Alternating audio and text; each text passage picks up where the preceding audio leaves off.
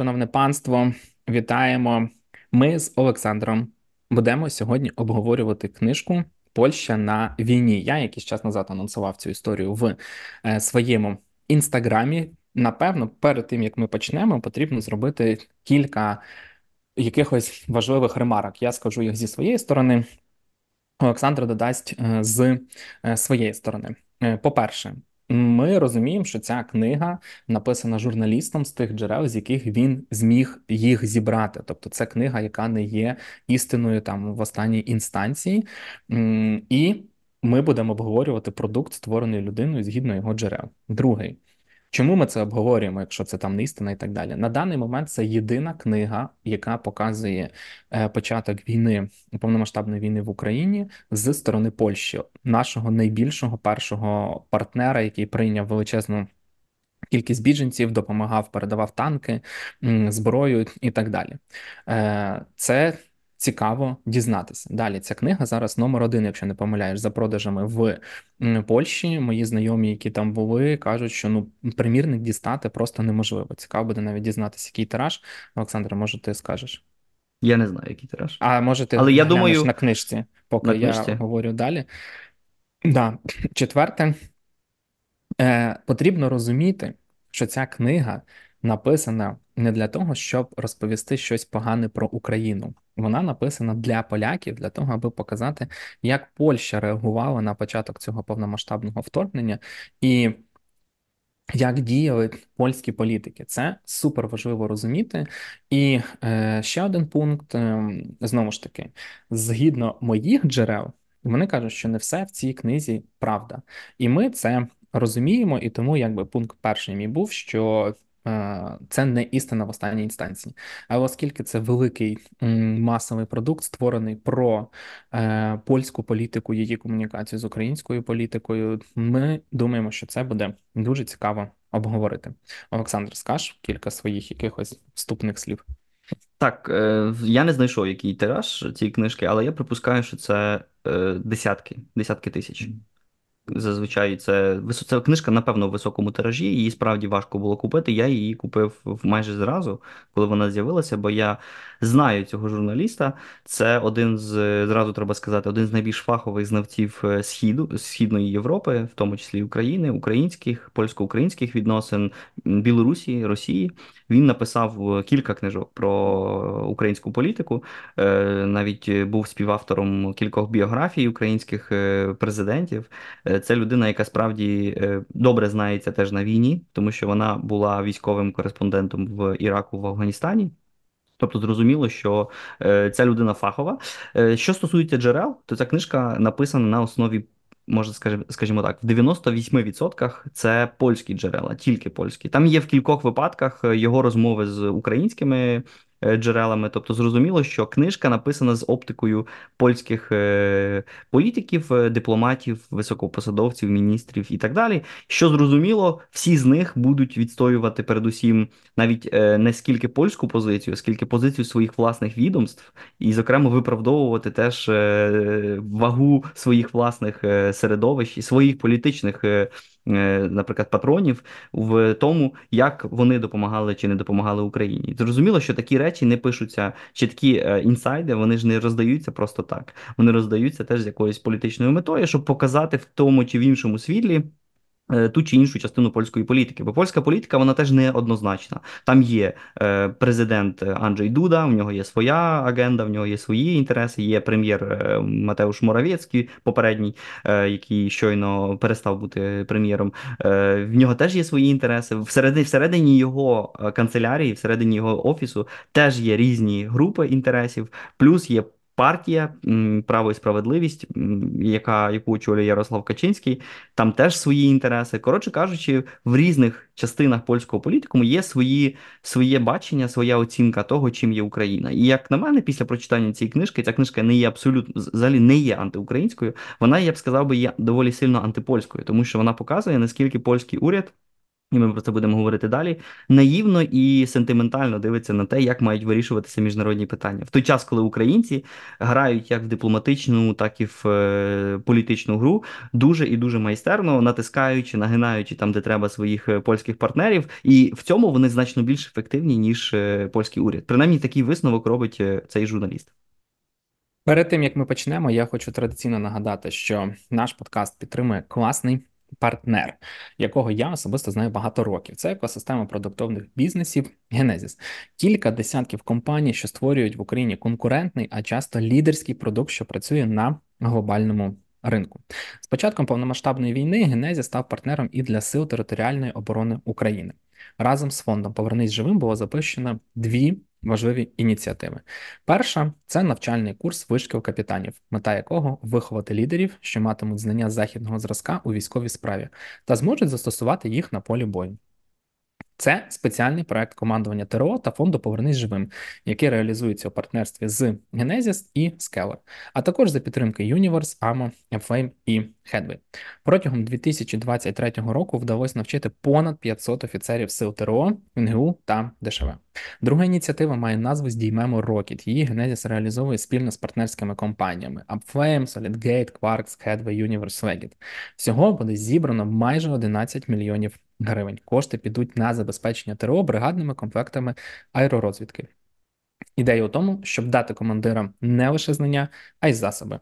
Ви також можете долучитись до збору. Усі посилання про ці ініціативи будуть у описі цього подкасту. Долучайтесь, будь ласка, до збору. Він надзвичайно важливий. Генезіс, дякую за підтримку. Олександр, давай обговорювати, що ж там у тій книзі найцікавіше. Книжка починається з опису зустрічі в такій президентській резиденції, яка називається Вісла, е, президентська резиденція Анджея Дуди, е, яка е, зустріч, яка була організована ще в січні 22-го року. Це дводенна зустріч. Ідея була така польської ініціативи, щоб збудувати приватний альянс між Польщею і Україною, тобто якось покращити відносини між е, президентською адміністрацією Дуди і президентською адміністрацією Зеленського. Там була така сформована концепція дружби е, серед учасників цієї зустрічі, дуже неформальної зустрічі, де просто багато вживалося різних е, речовин. Були з українського боку Єрмак, був Зеленський, був Андрій Сибіга. І тут Андрій Сибіга дуже важливий важлива фігура взагалі в історії історії української українсько-польської співпраці і взагалі дипломатії. Це один з заступників Єрмака, який відповідає в офісі президента за міжнародну політику. З польського боку були відповідники всіх цих людей, тобто Анджей Дуда, президент Якуб Кумох. Е, ну, де-факто, це можна сказати, відповідник е, якоюсь міру Єрмака в польському е, випадку. І Марчин Пшидач. Це ще один важливий радник президента Дуди з різних міжнародних питань. Взагалі, між Кумухом і Сибігою е, був досить близький зв'язок ще з часів, коли обидва очолювали диппредставництва своїх країн у Туреччині. Вони були послами в цих країнах. Е, і тоді ж в межах цієї зустрічі в резиденції. З'явилася така польською мовою таке прислів'я Дуда плюс вуда ровна ще ні нуда. Тобто, якщо це перекласти, Дуда плюс горілка тут не не, не занудьгуєш, тому що Дуда, коли він е, взагалі він доволі нудна людина, так як принаймні. Та книжка це його показує в такому звичайному спілкуванні. Але коли він випиває, він починає розповідати різні анекдоти. Він там почав говорити, розказувати ще старі радянські анекдоти з своїх е, часів молодості і так далі.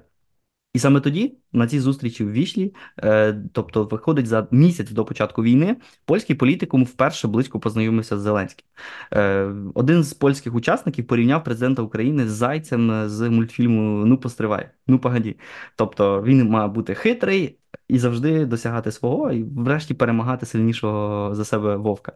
Е, тобто він вміє багато пити, так принаймні показують ці ці джерела польські. Говорять доволі повільно, але без якихось там надмірного базікання, без надмірних слів. Панувало переконання, що війни вдасться уникнути. І це так вважали місяць до війни. Вважала команда Зеленського.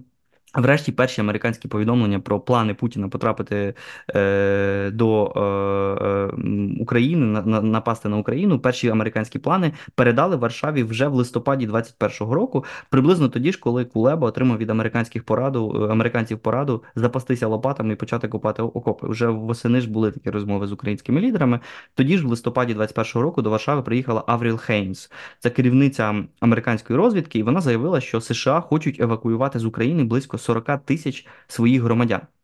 Поляки довго не могли зрозуміти, звідки така велика кількість. Ну і врешті зробили висновок, що крім американських громадян, Вашингтон планує евакуювати всю українську політичну еліту і формувати фактично еміграційний уряд за кордоном, можливо, в Польщі. Тоді напередодні війни такі речі обговорювалися з керівництвом е, Польщі.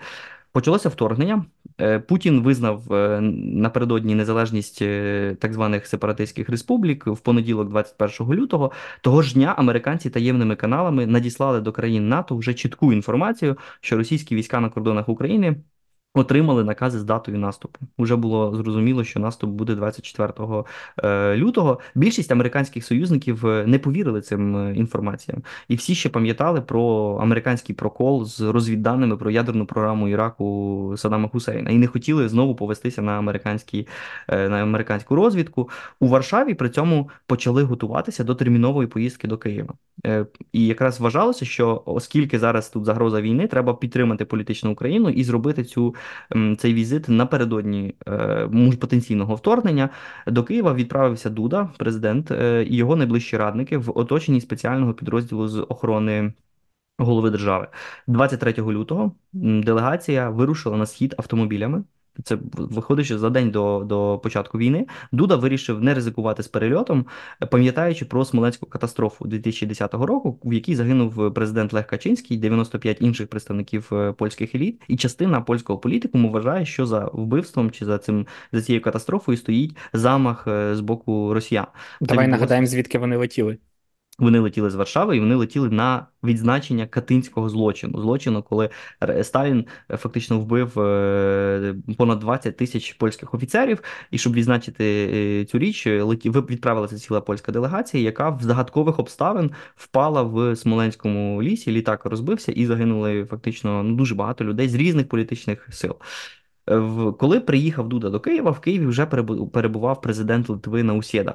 На зустрічі в Маріїнському палаці Зеленський поінформував польських і литовських гостей, це 23 лютого, що війна таки буде.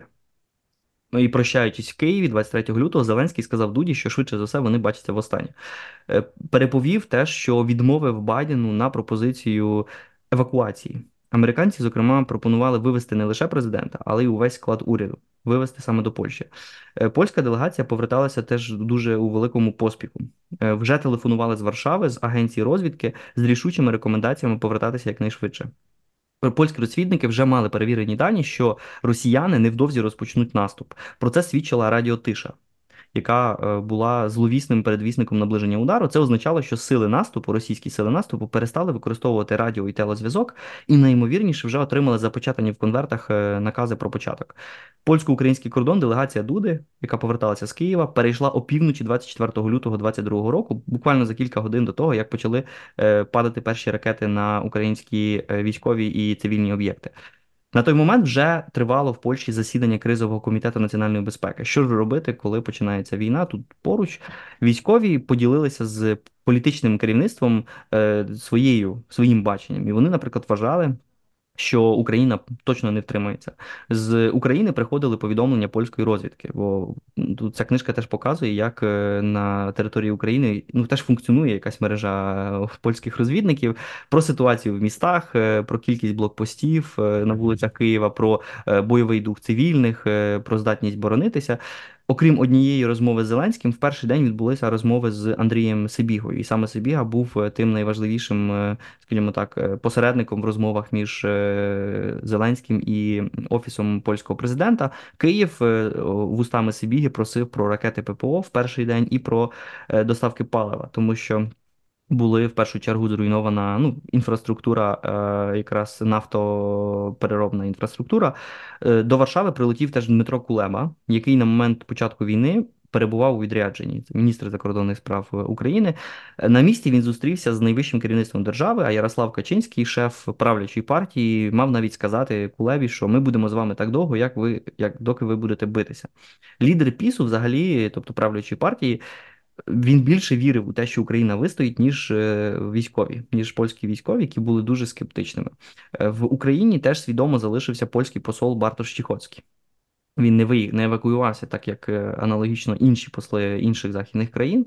Він залишився в Києві разом з двома працівниками посольства, з заступником військового аташе і працівником агенції розвідки, який утримував зв'язок з українськими колегами. Власне, цей польський розвідник підготував посольство до війни.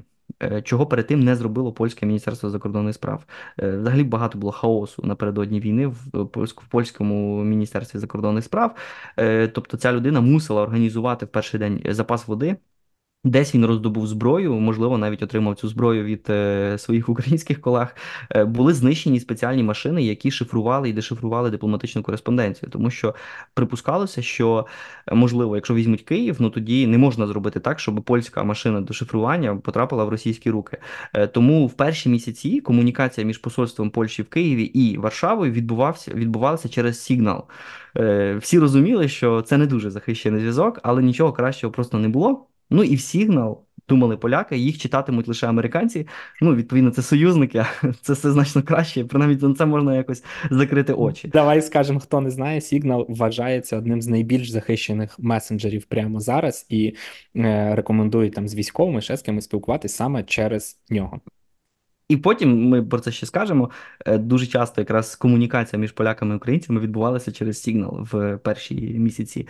Ну, от Варшаві... я говорив з Федоровим, е, міністром цифрової трансформації України. Він з Іоном Маском спілкується в Сігналі. Він мені навіть показував переписку. Ну, власне, він тобі показував, так?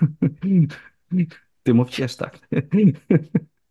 В Варшаві також е, були дуже незадоволені необачністю цього Ціхоцького, цього амбасадора, посла. Він вважав себе безсмертним, реально. Під час повітряних тривог нікуди не спускався е, до ніколи до, до сховища не сходив. Часом продовжував дивитися матчі своєї улюбленої команди Варшавської легії, е, попри те, що там ну, був повний заміс е, в Києві. Навіть Дуда не міг його вмовити спускатися. Тобто, це з точки зору теж дипломатичного етикету, це дуже неправильно, оскільки все-таки це людина, яка репрезентує державу. Він повинен думати не лише про себе, але й про, е, скажімо так, про е, польську польську присутність в Україні. Окрім Чіхоцького, на початок війни в Україні залишилися польські військові, які після 2014 року. Допомагали творити українські сили спеціальних операцій. Е, поляки, ціла польська група військових перебувала в броварах в особливому навчальному середку. В перші дні разом з британськими колегами, тими британцями, британськими інструкторами, які теж перебували в Україні, вони допомагали евакуювати іноземців. Через кілька днів відчуття непевності тільки посилилося. Е, розмови з американцями не давали оптимізму, оскільки Джейкоб Саліван, це радник е, Байдена з національної безпеки, давав Україні три дні. Ну, максимум місяць, принаймні так як він е, це все формулював. Після цього вважалося, що почнеться партизанщина, просто буде партизанська боротьба.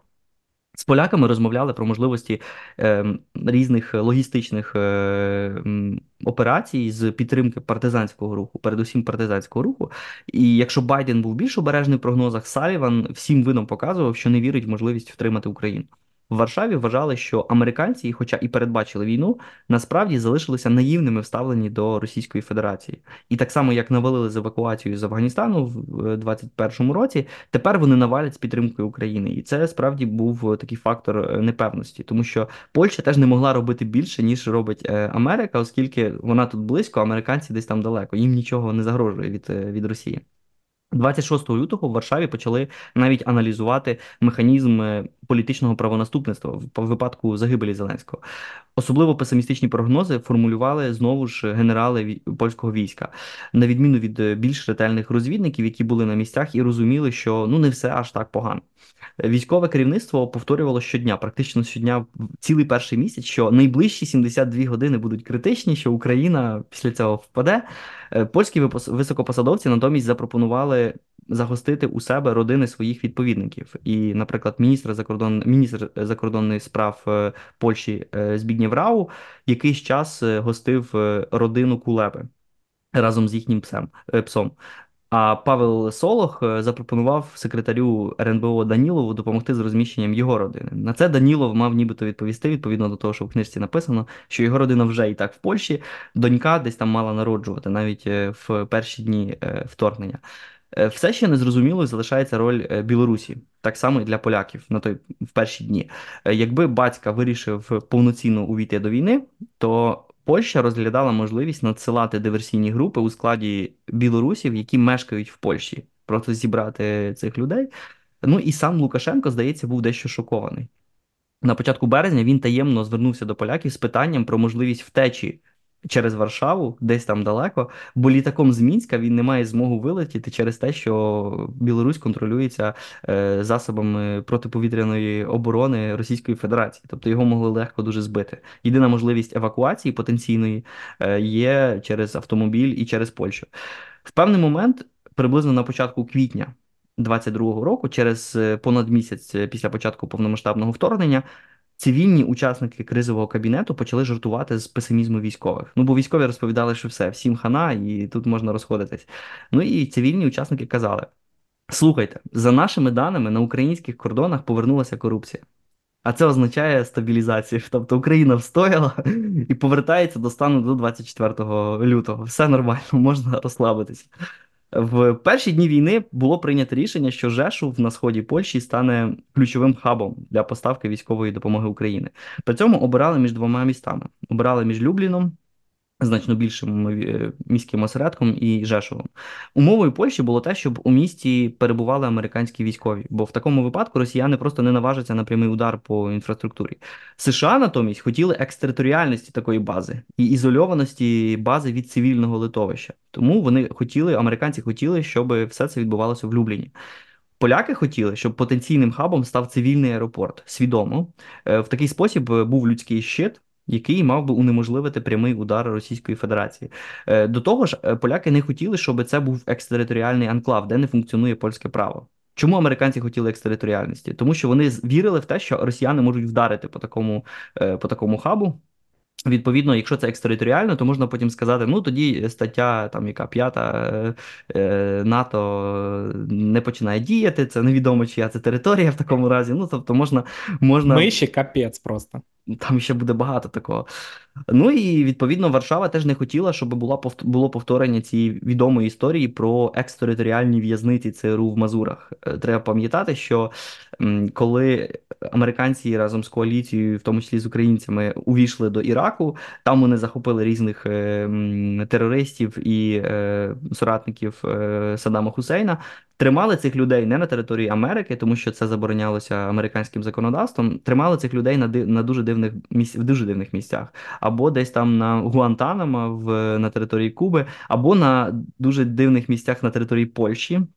Де були екстериторіальні, які не, не скажімо так, не підпорядковувалися Польщі в'язниці, де тримали всіх цих людей з під контролем ЦРУ. Тобто поляки цього хотіли уникнути, щоб знову не повторилася така історія. Плюс е, ключове значення Жешова підкреслював візит американського президента Джозефа Байдена. Перший його візит до Польщі 25 березня 2022 року. Він приїхав саме до Жешова. Е, і в той момент, до речі, теж цікава історія, яку описує ця книжка. Е, до Байдена вирушив літаком з Варшави президент Анджей Дуда. І цей літак, яким він вирушив, мав аварійну посадку. І, взагалі, ті, що летіли, в тому числі президент Дуда, вважали, що повторюється смоленська катастрофа, що знову росіяни щось е, зробили, бо всі думали, що літак розіб'ється. Але там дійсно була дуже серйозна поломка, тому е, запізнився Дуда до е, до Жешова на на зустріч з Байденом. Тим не менше, вже коли він приземлився, Дуда почав переконувати Байдена дозволити передання Україні радянських танків Т-72, які перебували на озброєній Польщі. Американці взагалі дуже зволікали в перші дні. В березні 22-го року теж вперше з'явилося питання про передачу літаків е, Міг 29 е, Поляки висловлювали ентузіазм, е, але шукали можливості безпечної для себе ескалації, бо все-таки це серйозна річ передавати літаки сусідній воюючій країні. З'явилася ідея передачі літаків спочатку на американську базу в Рамштайн, а звідти вже американці або німці мали передати ті літаки до України. І американці при цьому вдали, що не зрозуміли, про що тут йдеться. Перші місяці Вашингтон особливо побоювався ескалації і вважав передачу літак... літаків надто великим провокуванням Москви. Коли в середині березня 22-го року до Варшави приїхала віце-президентка Камала Харріс, вона заявила, що передача мігів ускладнить російсько-український переговорний процес, який тоді відбувався в мінську, а згодом в Стамбулі. Натомість у розмовах з командою Зеленського адміністрація Байдена перекидала відповідальність на Варшаву. Мовляв, ну ми дали їм зелене світло, хай передають, якщо вони хочуть. А ці чомусь вигадали історію з Рамштайном, щоб перекласти якби на нас відповідальність. Відповідно, адміністрація Дуди справді дуже хотіла передати літаки українцям. Обговорювали дуже різні сценарії, включно з такими комічними, як такий, що поляки залишають на кордоні з Україною розібрані міги, нібито без охорони, і вони мають десь загадково зникнути. Якуб Кумох, цей польський Єрмак, обговорюючи цей сценарій з українським Єрмаком, пожартував зі слова Україна. Мовляв, назва країни походить від слова украсти. Тому й не дивно, що літаки зникли з прикордонної території. Е, Остаточно міги, зрешті, в розібраному вигляді таки потрапили на Україну е, в цьому ж самому форматі, що поляки залишають на кордоні е, розібрані частини, і вони десь загадково зникають.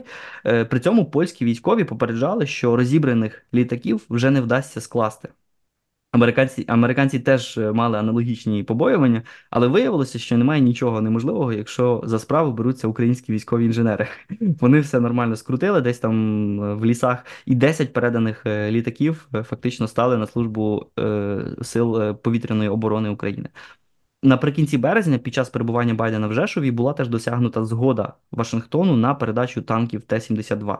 Тоді ж Качинський прийняв рішення про візит до Києва. Це був перший такого рівня політичний візит до воюючої столиці. Треба пам'ятати, на той момент росіяни все ще були е, в Бучі. Тоді ж якраз і відбувалося відбувався злочин. Е, тобто була це була серйозна е, небезпечна поїздка. Про приїзд потягом Качинського Моравецького, тобто прем'єра е, Польщі і центральноєвропейських лідерів, завчасно повідомили росіян і союзників по НАТО. Аналогічно згодом попереджатимуть Москву про візит Байдена до Києва, щоб уникнути провокації чи вибуху третьої світової. Бо якби щось сталося, ну з поляками, то може, мабуть, що не було б світ третьої світової війни, але якби щось сталося з Байденом, то було все дуже серйозно. Потяг, який відвіз польську делегацію назад до Польщі, забрав з Києва. Він забрав з України теж кількох американських поранених військових. Вашингтон попросив поляків евакуювати нібито цивільних е, цивільних своїх е, людей, але ж відомо, що один з американців не мав ноги.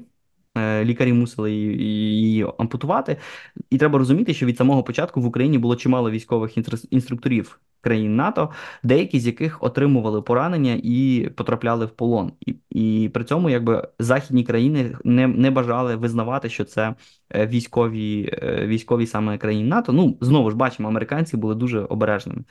І якраз поляки. Цю посередницьку роль, там десь щось треба вивести, десь щось когось привезти, виконували і в випадку перемовин з росіянами.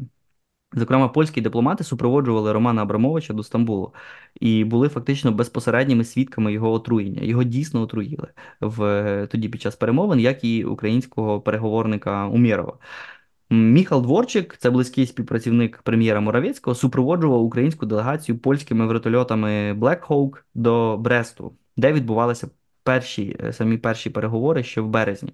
Е, тоді вертоліт, е, так як описує книжка, кілька разів приземлявся в неправильному місці з якоїсь причини на якихось дивних футбольних полях, бо це все відбувалося. Тобто там теж було дуже маса такого хаосу. Після приземлення поляки відпускали Резнікова інших членів до Білорусі, і там було таке відчуття, що невідомо, що з ними станеться. Що там дійсно їх можуть росіяни і білоруси вбити. Після закінчення чергового раунду віце-міністр закордонних справ Микола Точицький писав у Сігнал е, до поляків, що польські вертольоти, щоб вони приїжджали назад і забирали українську делегацію назад.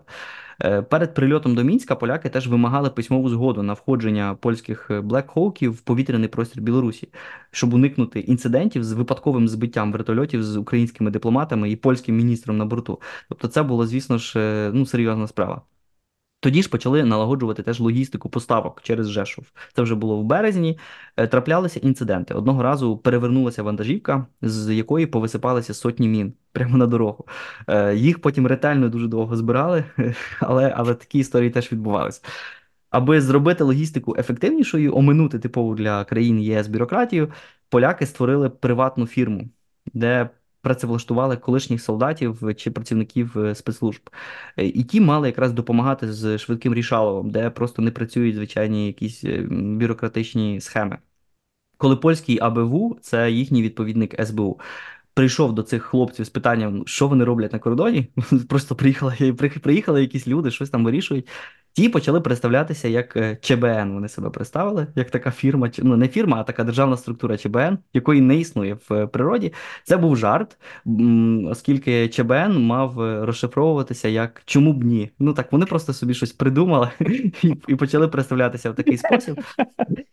І ця неформальна приватна служба ну, фактично допомагала перевозити з України, наприклад, захоплену російську техніку для аналізу країнами НАТО, перевозила гроші, е, виконувала контракти з приватними виробниками зброї і так далі. Тобто вона робила все те, чого, як показав досвід е, перших місяців війни, польська держава просто не змогла зробити. Держава виявилася не готовою до такого масштабу виклику. До речі, Варшаву дуже дратувало, що за фрагменти знищеної росіянами російської техніки, яку українці передавали на е, до країн НАТО, у Києві ще й вимагали грошей. Е, і до кінця не зрозуміло, не зрозуміло, куди йшла зарплану заплата за за, за цей металолом е, до бюджету України чи до приватних кишень. І якраз є якісь там спекуляції теж в цій книжці щодо того, що могло бути з цими грошима. Але й американці поводились тут дуже брутально, тому що частину знищеної техніки, яку через Польщу мали передавати країнам НАТО, е, поляки передавали цю техніку американцям без жодної змоги самим її оглянути і проаналізувати. Американці сказали, так, ви це запаковуєте, самі нічого не відкриваєте і нам віддаєте. Ну, справді там е, в цій книжці коротше, конкретний був. Дуже багато таких історій, яка показує, що е, поляків нагинали дуже сильно. І е, це і журналісти, і в сприйнятті цієї книжки теж доволі помітна тенденція показати, що ну, не можна так себе вести в міжнародній політиці. Треба бути більш прагматичним, більш жорстким. Інша справа, яку яка яка описана на сторінках цієї книжки, це питання вступу України до ЄС, тоді, коли нам дали кандидатський статус в перші місяці війни. Треба пам'ятати, що напередодні повномасштабного вторгнення про українську перспективу в ЄС взагалі не було мови. Голландці, німці, французи блокували серйозні розмови про статус кандидата. Ситуація змінилася лише 24 лютого. Українське керівництво вирішило використати саме Варшаву як ключового адвоката євроінтеграції в нових обставинах. Польща першою запропонувала на форумі ЄС е, надати Україні кандидатство вже 26 лютого, на другий день війни. Дуда почав обдзвонювати центральноєвропейські столиці з пропозицією приєднатися до цієї ініціативи. Німецький президент Штаймаєр, як очікувано, відмовив відразу. Сказав, що ні, Німеччина не буде підтримувати. Е, цю ідею засудив теж прем'єр е, Нідерландів Марк Рютте. Він вказував, що до цього не готова голландська політика е, і громадська думка, що самі голландці цього не підтримують. Е, дуже добре повела себе тоді Словаччина. Сюзанна Чапутова, президентка Словаччини, повністю підтримала ініціативу Анджея Дуди. Київ вже в березні 22-го року поставив умову для поїздок західних політиків до України. Що якщо ви хочете до нас приїжджати взагалі, то підтримуйте європейську перспективу. Оскільки в певний момент питання приїзду в Україну став е, питанням дуже важливим, бо кожен хотів приїхати, аби показати своїм виборцям, що вони підтримують Україну. Зрозуміло, що всі ці політики мали додатковий фактор тиску, що їм все таки треба просувати членство України в ЄС. Коли в червні 22-го року Макрон, Шольц і італійський прем'єр е, Драгі прибули до Києва, Франція, Німеччина і Італія врешті підтримали кандидатський статус. І це не випадково, бо інакше б вони просто не приїхали. Одночасно з трьома лідерами ЄС до Києва приїхав президент Румунії Йоганіс. Причому можна сказати, Макрон, Шольц і Драгі його дуже сильно принизили, не взявши до свого потяга не дозволивши сісти в одному вагоні. Вони приїхали двома, ну як нібито разом приїхали, але в різних місцях.